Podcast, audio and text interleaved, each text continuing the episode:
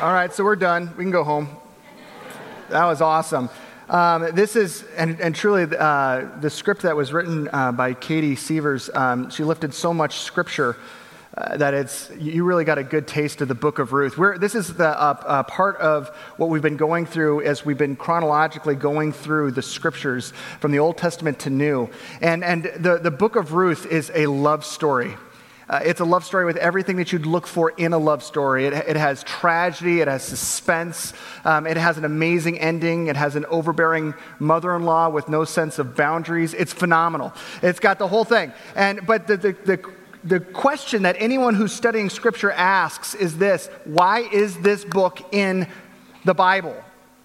There's no major theological principle overtly being communicated. There, there's, I mean, the, the amount of time that even God's name is surfaced is minimal when you compare it to others. Why? The reason that we look at this book and we say that this is part of the inspired canon of God, uh, the, the, the words of God that, that He actually has inspired, is because the fact that we see in Ruth a story within the love story. I mean, you've got Boaz, you've got Ruth, you have Naomi. That's awesome. But there's a story within the story. And it's a story that points to Jesus. John Piper put it this way A thousand years before Christ, this book glorifies his saving work on the cross. Ruth is about the work of God in the darkest times to prepare the world for the glories of Jesus Christ. And so, if you've got your Bibles, I want to encourage you to turn in them to Ruth chapter 1. If you have your copy of the story, you can go to chapter 9 and uh, jump on over to page 122 of chapter 9. Um, and as you're turning there, um, just to give again some context, last week we talked through uh, what God was doing with the, with the judges and the fact that, that after Joshua we had the nation set, the territories are set. We talked about how every single one of these names are not just arbitrary weirdo names like Zebulon or Naphtali, but that these are actually these are each one of these the promise of God that he kept his promise to Abraham, that, that he did make this nation great through him, that, that he would have offspring that would be going on out. But the story, it takes place in the time of the judges the book of Ruth starts out letting us know. So it's not a prequel or a sequel to Judges. It's like right, it's a side story that takes place in the crazy tragedy of everything that we talked about last week. And actually, right down here in the southernmost area, off east of the Dead Sea on the plains of Moab. And, and, and in this, um, as you already heard from, from the monologue prior to this, the, the fact that, that this was something where Ruth is someone who was from Moab. Uh, Naomi and her husband are out in, they go from Bethlehem. Naomi goes from Bethlehem to Moab. Her kids end up marrying Moabite women, and all of a sudden, both her husband and her kids are dead. She hears that God is doing something good over in Bethlehem. Because remember, as we were going through the book of Judges, God would showcase his goodness and his blessing on Israel when they returned to him.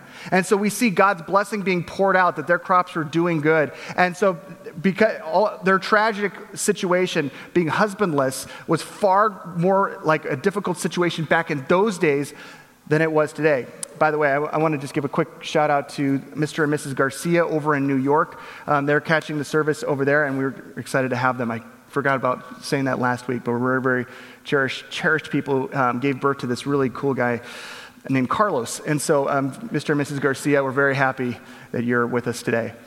The plains of Moab, this is an important thing for us to remember because the fact that a person was a widow meant that you had a lower class situation. Um, you went from being someone who was secure in being married to someone who could provide to being totally distant from that. And so it wasn't just like, man, this is going to make life more difficult. It made life very much more difficult. Your situation in the society had dropped, and many societies look at you as a, as a liability, um, as someone who is a drag on the culture. And so they're in the plains of Moab, and they decide to go back to Bethlehem. And so this is a uh, 30 mile over the, through the plains of Moab, across um, over to the north side of the Dead Sea into Bethlehem. 30 miles, seven to 10 day journey, because again, they're taking all of their stuff, all their belongings. They're not going on vacation, they're not going for a day hike. They're bringing everything they've got with them. Seven to 10 day journey. It's a 2,000 uh, foot climb. And so this is, again, pretty treacherous, and it's over treacherous terrain. It's a massively hilly desert region, but on top of it being massively hilly desert region, it's also some place where there are bandits. Not some place where you just want mom and, and a daughter to go out type of thing. On top of this, as, uh, as they're starting to head out there, the beginning of Ruth cues us in that something takes place in Naomi. Naomi, the mother in law, she's got her two daughter in laws going with her back to Israel, back into Judah, back into Bethlehem. And as she's going back to the Israelites, it dawns on her what am I doing? I am bringing two Moabite women back home. Now, Moabites were not people that Israelites were su- super huge fond of for a couple of reasons. It wasn't just xenophobic bigotry, um, it, there was a little bit of that, but on top of that, um, they had good reason to be sketchy about the Moabites. The Moabites, came, they came from a guy named Moab, who was the product of an incestuous relationship between Lot and his eldest daughter. And so everyone had Moabite jokes. I mean, like, you're like, oh yeah, and then a Moabite stepped into the bar, and you know what happened? And so everyone's like, Moabites, those, those people from that line, from Moab, you know, and we all know what happened there. On top of that, there were people that in Israel's history, the, there were Moabite women who seduced Israelite men into a sexual relationship. And it's not saying that that took a whole lot of convincing, but these Israelite men went along with it, and God judged them, and they died. And they were, they were executed. And so, if you're a, a Jewish mom over in Bethlehem and you're talking to your kid about future women, you bring up Moabites and you're like, okay, these are the people you stay away from. These people are a curse. And we all know about their people, if you know what I mean.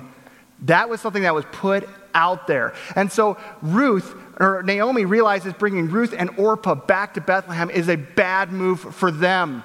And so that's when she tells them to go back, just go back, stay away. And Orpah's like, sweet, I, I get it, I'm going back. But Naomi, Naomi sees Ruth actually step up and say, No, I will follow you. And so Ruth makes that journey all the way to Bethlehem. And that's where we catch up with what's taking place in Ruth chapter 1, verse 19. Or if, you're, if you have your copy of the story, it's on 122, third to last paragraph. And it says this So the two women, this is Naomi and Ruth, went on until they came to Bethlehem. When they arrived in Bethlehem, the whole town was stirred because of them. And the women exclaimed, Can this be Naomi? Listen to Naomi. Don't call me Naomi, she told them. Call me Mara. All right, now, okay. Um, if I, if I, Jeff, that's Jeff. If I went up, hey, Jeff, he's like, don't call me Jeff. Call me Charlie. Your name's Jeff. Well, it's because back then people really had a lot of significance in their name. You know what Naomi means?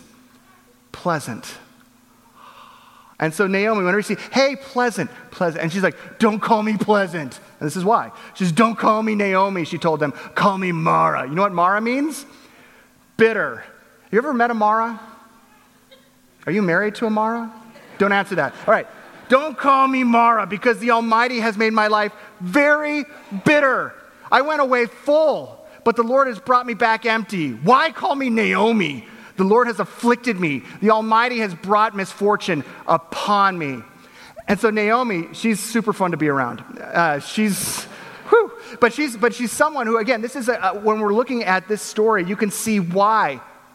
She left Bethlehem, and even though they went over there to Moab, it was something where she felt at least complete. She feels like God has just turned his back on her. Have you ever felt that way? Felt like you can't relate to the Bible or Christians because they just feel like everything's good. Oh, yeah, God's, I'm, I'm a Christian, so everything works perfect. You can believe that until you read the Bible. When you read the Bible, you realize that God is in the work in the midst of tragedy. Um, David Platt, when he was uh, studying this, said this God sometimes ordains sorrowful tragedy to set the stage for surprising joy. When God may seem farthest from you, he may be setting the stage for the greatest displays of his faithfulness to you. In your suffering, God may be setting the stage for your satisfaction. And we see that and on top of seeing that in this, in this passage, we actually see that as well um, in just the whole reality that a lot of those, those things that when, when we learned about God giving the law to Moses at Mount Sinai, 633 laws, some of these just seem so arbitrary and pointless. And all of a sudden in Ruth, we start seeing some of the point. Because one of the things that, that this culture said was if you are an orphan, you got no dad, you're a liability. If you're a widow, you're a liability. If you're a foreigner, we don't care about you. All culture said that. And God, when He's conditioning His people, He says, That's true of everyone else but you. You are people that are going to be looking after the widow and the orphan. But what? Because I am the God who advocates for the widow and the orphan. You're going to be people who extend your rights to the foreigner who's the out of stater who's coming in. But why? Because I am the God who advocates for them. And so we see these two provisions the whole gleaning thing, where basically, um, if you're uh, harvesting a field, you didn't harvest the corners, because uh, that was something where people who were foreigners or widows or orphans could go in and actually pick from that legally. They had the legal right to pick from that. It wasn't a ton, but it was enough for them to survive or to follow along after people who were harvesting and pick up whatever they left behind. We see a God who surfaces not only there as, as a God who's a provider, but also we see this idea of a redeemer. Because again, if you're a widow, it's curtains for you. That's why Naomi was so bitter. She was too old to remarry, she didn't have any hope. But for, for, for, when we see Boaz step in, we see this Redeemer step up. And this is why I believe that this is in the Scripture, why the book of Ruth is in Scripture. Because this is not just about Ruth, it's about someone else. And it's not just about Boaz, it's about someone else. We see in Ruth a reflection of us in our destitute state. And we see in Boaz, the Redeemer, a picture of the Heavenly Father. We see a picture of the, our Savior, Redeemer, Jesus. See, because what, what, what we see in this passage are two markings of a Redeemer. A Redeemer is someone who sees what others don't and does what others won't. A Redeemer is someone who sees what others don't and actually does what others won't. Let's take a look at the first part of that. A Redeemer who sees what others do not see. If you uh, take a look at the next page, on page 123 or Ruth chapter 2, the first couple of verses there. They're now in Bethlehem. Ruth and Naomi are there. And it says this this is a uh, second paragraph down on page 123. And Ruth the, the Moabite. Again, as you're going through the book of Ruth, you're going to see over and over again, the author wants to remind you, by the way, Moabite, over and over again because they want you they don't ever want you to forget the context of the fact that she's a foreigner and, and all this stuff is happening now Naomi had a relative, uh, uh, sorry, back down where I was reading. And Ruth, the Moabite, said to Naomi, Let me go to the fields and pick up the leftover grain behind anyone whose eyes I find favor. Naomi said to her, Go ahead, my daughter. She went out, entered a field, and began to glean behind the harvesters. As it turned out, and the, and the vocabulary there, the grammar there is, is almost positioning a, as chance would have it. Just uh, as luck would have it, all of a sudden, she was working in a field belonging to Boaz, who was from the clan of Elimelech. So, someone who's in her dead husband's family who could potentially be her redeemer. Just then, Boaz arrived from Bethlehem and greeted the harvesters. The Lord be with you. The Lord bless you, they answered. Boaz answered the overseer of his harvesters, Who does that young woman belong to? The overseer replied, She's the Moabite and again, keeps on reminding you the Moabite, you know, the stories of the Moabites, who came from back, who came back, who came from Moab with Naomi. She said, Please let me glean and gather among the sheaves behind the harvesters. She came into the field and has remained here from morning till now, except for a short rest in the shelter. In other words, this woman has been mooching off of our field all day long. I mean, I get that it's legal. I get that we're supposed to do this, but she's been here all. The only thing that she did was take a brief siesta and then move right back on out and start to glean again. What we see here is a massive juxtapose as far as what people are seeing. What other people see when they look at Ruth is they see a financial, racial, and religious outsider. They see someone who's obviously, if she's gleaning, she's got to be super poor. And we're, only doing this because our God has called us to do this. It's in the law. We know that she's a racial outsider. She's a Moabite. Have I told you the Moabite jokes? Moabite. She's also a religious outsider. Moabite people worship Baal, Baal Peor. And so this was someone who, again, I have every reason had to have zero respect. And when I see her, I see that. What does Boaz see? We see a radical difference in what Boaz sees when he sees Ruth. He sees the person beyond the baggage.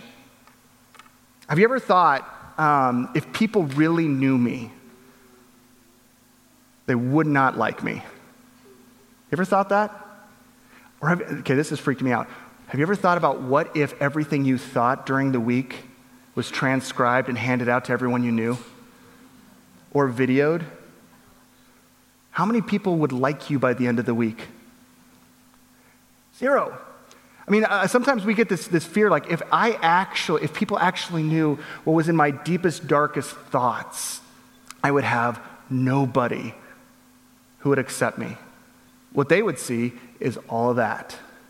When I first came to, um, when I first met Julie, it was at Moody Bible Institute in uh, the fall of 1995. And I remember when I first met her, I remember seeing, like, oh my goodness, this, she's, she's amazing. She's this amazing, amazing young woman. Amazing. I'm 18, she's 18, but there's no chance. Zero chance. And, I, and that was pronounced even with more of an exclamation when I looked down at, at the way that I looked versus the way that she looked. And I, I looked and I'm like, I've got these chewed up, uh, van skateboard shoes, uh, baggy skateboard shorts, um, army socks that I had pulled up to my knees that I got from some army recruiter along with you know a, a bag of m&ms and i just pulled those up and i had like this 7-eleven um, uniform on with the name javier. And i was just like i'm like man there's no chance. It was a year from that point to when we went on our first date because it took her a year to forget what she saw when she first saw me. Now, actually, I, I think I kind of maintained that look all the way through. But, but the truth is, is that you, know that when somebody sees you differently, if you're married or you're in a relationship, remember what it was like when, when they first saw you. And, they, and you first got, you picked up the vibe that they like me. And there was something inside of you that melts because you're like, me? I'm likable? they clearly don't know me, but I love it. I love it. So I got to just make sure that they don't get to know me as long as possible. And so that's why when, when, in relationships and dating is such a poor version, a picture of who the person actually is. You don't really get to know the person until a couple years into marriage. Well, maybe a couple weeks into marriage. And then all of a sudden you're like, oh, it's you. I had no idea, right? And that's why every time you want to impress someone, whether you're dating or you're in a job, you're trying to put out this image and this impression of who you are because you think that's the only way that you will be acceptable. You know, you, the, you if, you are, if you have a good work ethic at work, you're really trying to, hello, you're really trying to, it's a plague. Um, you're really trying to, to convince people that, that that's who you are. If you're healthy, I mean, you try to be healthy because you don't want people to look at you and say, oh, you're sick. I feel so bad for you. If you're in school, you're like, you, you want to get decent grades. People, and if you do, people will say, oh, you're gifted. And if not, they're like, I don't know about your future. If you've been divorced or something terrible has happened in your life, you, you feel like I've got all of these things that are like these blackball. I'm like, con- I'm constantly disqualified over and over and over again. And that truly is how people see you. And that's what's amazing about the fact that we have a Redeemer. Because our Redeemer, if you're a Christian, our Redeemer did not look at you and say, because you're attractive, I will save you. Because you're holy, you're holier than other people, you're more righteous, you're a pretty good person, I will save you because of that. Scripture says that our Redeemer met us when we were dead in our sins. When we were not attractive, we had nothing to put forward. And yet, out of love, he sought us out. That's grace. And I mean, that's amazing. And maybe, maybe you've actually gone through a lot of your life where you've ignored that. Or, or you think, you know what? I've actually, I have all these insecurities within my mind, but I've done enough things that I feel good about. Or people don't know this yet or, or I have enough stuff, or I have enough friends, or I have enough whatever to, to counterbalance that. And so I feel like I'm pretty acceptable by God. And if that's you, you're lying to yourself. The point of grace is recognizing that Christ sought us without any reason to seek us. He saw what others don't. And then he does what others won't. We see Boaz stepping in and actually uh, doing just that. If you continue on down to the next verse or next uh, part of page 123. So Boaz said to Ruth, My daughter, listen to me. Don't go and glean in another field, and don't go away from here. Stay with the women who work for me. Watch the field where the men are harvesting and follow along after, other, after the women. I have told the men not to lay a hand on you. Pause. Why? Because they might. In this time, If you're one of these harvesting men and you look over and you see that there's this poor woman and she's gleaning from the corners, that's a flag. It's a tell. It, it lets you know that this person has no one to defend them. So who's going to know? Who's going to know if I lay a hand on her? I mean, after all, she's a Moabite. Who's going to care? After what their people did to our people? Some people might even find it justified. Boaz does not stand for that. The Redeemer comes in and protects Ruth. I've told the men not to lay a hand on you. And whenever you're thirsty, go and get a drink from the water jars the men have filled. At this, listen, listen to Ruth's response. At this, she bowed down with her face to the ground. She asked him, Why have I found such favor in your eyes that you took notice of me, a foreigner? I mean, she doesn't even call out that she's a Moabite, because again, that's, that's a disgraceful thing. But like, you're looking at me and you're treating me so good. I don't deserve this. Jump to the next page, a couple verses down. May I continue to find favor in your eyes, my Lord, she said. You've put me at ease by speaking kindly to your servant, though I don't have the standing of one of your servants. At mealtime, Boaz said to her, Come over here, have some bread and dip it in the wine vinegar. This is the first date that we've had in Ruth, okay? When she sat down with the harvesters, he offered her some roasted grain. She ate it, and all she wanted and she ate all she wanted and had some left over. As she got up to glean, Boaz gave orders to his men let her gather among the sheaves and don't reprimand her.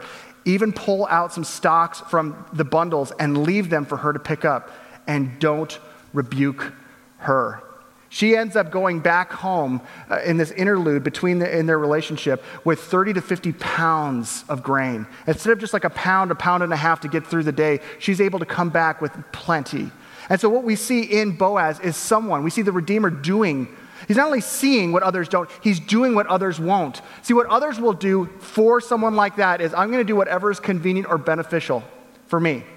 If, if, if it's beneficial to be kind to this person, if other people are going to give me like props for that, boom, okay, I'm going to do that. If you're respectful to me, I'll show you respect. If you love me, I'll show you love.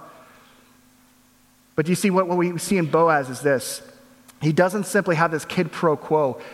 In order to be a redeemer, you have to have the willingness and the ability to pay the cost to redeem somebody, to bring them into your clan, your family. And we see that he's able, he's willing to do whatever it takes to bring the destitute back into the family. And, and throughout this book, we recognize that. He seeks her. He shelters her. He protects her from the other men. He serves her. He brings her into a situation where he's now He's not the servant, but he's serving her food. And then he showers the destitute with grace. And we see this when we have Ruth being someone who's like, she actually, this is a, a, like the female is the one who proposes marriage in this book when she goes to the threshing floor. That's what she's doing. She's pr- making a proposal. And the only hangup is there may be legally someone who's closer in line than me to be the kinsman redeemer, the family rescuer. And so he checks it out. And I love how this is worded in the book of Ruth he goes in and he goes up to this guy who's the closer relative that would be the next in line for this. And he basically says, Hey, uh, you know, our, our buddy, he, uh, or our, our, family member, cousin, he, he, he died. And so he's got property. You interested in redeeming it? And the guy's like, Yeah, it sounds awesome. Oh, and by the way, it comes with a Moabite. I'm out. Not interested. And that's when Boaz says, I will redeem her. I will pay the cost I will pay the price to bring her into the family, to take her from foreigner to family member. Now, when we look at that, that should prompt, when, we, when we're reflecting on the fact that that's not just a story, again, it's a story within a story, and we start seeing ourselves as Ruth. And as Christians, we see Jesus as Boaz, the rescuer, the redeemer, the one who saw what others don't, did what others wouldn't, and we see that. We have a question, and the question is why?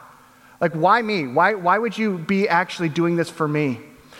If I'm completely honest, I recognize my lack of worthiness. I recognize that if I was holy every single day of my life, I couldn't like pay you back. Why me? Because when we're saying that, we're recognizing all the reasons God should not have redeemed us. And then all of a sudden we start realizing that's what God does. He redeems the unredeemable. He, re- he takes the people who are on the outside and brings them in. That is what he does. And when we forget it, all of a sudden we see in Scripture something amazing. When we get to the book of Matthew in the New Testament, there's something that most of you will skip over because it's boring the genealogy. But look at the genealogy. In the genealogy, we have right here Boaz, the father of Obed, whose mother was who? Well, do you guys know what tribe she's from? What people group? The Moabites. Have I told you about the Moabites? She's in the genealogy of Jesus that Matthew the Jew is writing to Jews. Why? Because God did not want her to be hidden, He wanted her to be highlighted. He did not want the fact that this foreigner, Moabite, was in Jesus' family line to be something that, yeah, we don't really talk about that, okay? It's in the highlight reel. Why? Because this, again, to Jewish people who said, listen, we're Jewish people, a lot of our people rejected the Messiah. So is it just like curtains for us? Matthew's like, have I shown you the genealogy of Jesus? Ruth, the Moabite, is in the highlight reel. And for us today, you know what? I have done so much. I don't believe God forgive. God could forgive some good people or some people who could, with their life, you know, do a bunch of stuff to make it up. But there's nothing I could do to make this up. To which Jesus says, I'm so glad you know that now. Because Ruth, the outsider, is someone that the Redeemer brought in to the family and had a future for. Obed, the father of Jesse, and Jesse, the father of King David. As we talked about last week, Judges ends. The last verse of Judges says, And this was a time where Israel had no king and everyone did whatever they wanted to do, teeing up the book of Ruth, saying, But there's coming a king. King David. And we know now King David was only the start of what God was going to do through King Jesus. Why me? Because the Redeemer redeems. He is, that's what he does. Our Redeemer has a practice of bringing all kinds of people from the status of foreigner to family, from outsider to in. And if you question that in your family, remember, Ruth is in the highlight reel leading up to Jesus. Why me? And then and we go from why me to why not them?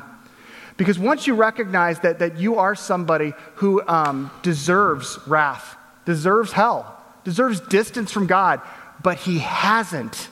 He actually gave you forgiveness and restoration, redemption. When that happens, all of a sudden you go from being why me to thinking, well, this, this isn't something that I, can, I, I need to hold on to. This is something that I need to communicate about. But this is where Christians get really weird. We really believe this is true. We come and we sing about it, we love it, we read about it. But then we go to work and we're like, radio silence. Or if we're really smart, when we go to Thanksgiving, radio silence. Because it's awkward. And, and listen, they got to make up their own mind. They've got a lot of reasons not to believe in God. They got a lot of reasons not to follow Jesus. And so I'm like, who am I? I'm going to like mess up if, if I say something to them. And when we say that, what we've said in our hearts is, I had enough intelligence to make that decision. I had enough moral standing to make that decision. I'm just, I guess, religiously astute.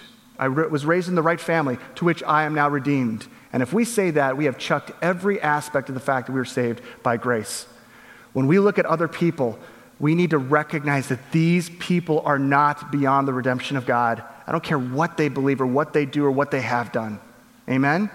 Because that, I mean, that's key. We have to understand if this is something that God did to me and for me, and God is the God who brings in the Ruths, the Moabites, the outsiders in, why wouldn't He be able to take that person that you're thinking about, that you're going to see at Thanksgiving or you're going to see tomorrow at work or at school? And what if you're the one that if you allowed yourself to be in that position and willing to be in that position, what if you were the one that could do that. One of the, the values at Minooka Bible Church that the staff, we were looking through some of the things that makes Minooka Bible Church MBC last fall. And the second one is that we want to be the type of people that are grace before judgment. Because whenever we say this person is too far gone or too far from God or this person I'm living with, never, they'll never follow Jesus, we have just been judgmental. We've placed a judgment over them that God has not placed. Grace before judgment, which of course brings us to Larry Bird. Actually, not that Larry Bird, that Larry Bird. That Larry Bird goes to Minooka Bible Church. I had a chance to baptize Larry Bird, and I want to tell as many people that as I can. It's a pretty cool thing on your resume to have baptized Larry Bird. Um, Larry came to MBC by way of Rob Mulkey. And I asked Larry and Rob if they could interact and send me over the story of that. And this is what they sent over. Um, this, Rob, this is Rob writing. He says, I've known Larry for over 30 years. He was one of my customers who was demanding, but usually fair in our business transactions. Over the years together, we did a lot of business together and formed a loose friendship. Larry worked long, hard hours and punished himself with lack of sleep, alcohol, cigarettes, junk food, and a negative attitude. No day was a good day for Larry. He loved his two kids, but spoke very harshly about his wife. I always tried to be as positive and thankful for all business we did together as possible and accepting of where he was in our life. Over time, Larry and I forged a closer friendship. We forged a closer friendship through my conversations and small acts of kindness towards him. While he didn't change outwardly, his attitude towards me improved. Larry didn't like his job, or for that matter, most people. I watched his health, outlook on life, his marriage, and relationship with others deteriorate over the years until finally he was broke and alone, looking forward to death. Larry knew that I was a Christian and that I attended a church. We spoke about it occasionally, and he seemed to be more receptive and perhaps even curious. Finally, Larry reached out, and I invited him to come with me to Minooka Bible Church. He came and was concerned that he wouldn't be accepted. We talked about Christ's love and how we're all sinners. Larry's health took a turn and for the worse, and I found him in his house in very bad shape. He had not been out of his recliner in almost three days and was taken to the hospital in a very serious condition. Through my visits, plus those of our pastoral team, Larry's attitude began, began to change about Jesus. Larry began to pray that he would get better and that he could have another chance at life. And he prayed that to Christ. When Larry came back to Minooka Bible Church, he was a different man. He wanted to be baptized. Larry Bird wanted to be baptized. I called some of our business associates who had known Larry through the years and were inquiring about his condition. I said Larry was going to be baptized. To Larry's surprise and God's glory, several people who knew the old Larry attended Minooka Bible Church just to witness the event. And I remember that, that morning. It was an 8 a.m. service. They were all back there like, and I was, I'm like, I don't think I've met you before. They're like, yeah, this is our first time. I'm like, oh, cool. And they're like, yeah, we're here for Larry. I can't believe Larry's getting baptized. And I'm like, I know. I'm going to baptize him. I'm going to baptize Larry Bird. and they're like, yeah, but you don't know Larry. You don't know how Larry used to be. This is a miracle. Rob wrote, You can take it from here, Errol. I did nothing more than make myself available for God to do his work through me. Church, when we look at this book, we see Boaz being a type of Christ and a calling on us to be like that, to be a Boaz. See, if, if Boaz is a type or a small little picture of Jesus, you know what Christian means? It's, it means like little Christ. It's like we are the little pictures of Jesus' work in our everyday life. God is calling us to look at people that way, to actually be the type of person who sees things that other people don't and do things that other people won't. And when, when we have an opportunity to do that today, or when we have the opportunity tomorrow at work or at school to do that, to see people differently and to be the Boaz, may this be the statement of our life. The very words that Rob said at the end of that email I did nothing more than make myself available for God to do his work through me. What if that was the epitaph? What if that was what was pronounced at your funeral? What, what if at Joel's funeral, Joel did nothing more than make himself available for God to do his work through him? What if Melissa, Melissa did nothing more than make herself available for God to do his work through her? What if that was the statement over our life? The book of Ruth calls us into a, a deeper understanding and passion of gratitude for who God is and what he's done. And it calls us as well to step into the movement that he's about. Amen? Amen. One of the things that as a church um, we, we don't do often, um, maybe not often enough, but it's to acknowledge those in our, in our own church community um, that have actually been people who've served uh, and, and actually stepped in and sacrificed, made, made sacrificial steps from a military vantage point. This is Veterans Day weekend, where we get a picture of people who have surrendered and sacrificed quite a bit. Um, we want to honor those of you who have served in our armed forces, but we'd like to watch a brief video, and then right after that, we'll have a few announcements. But please take a look.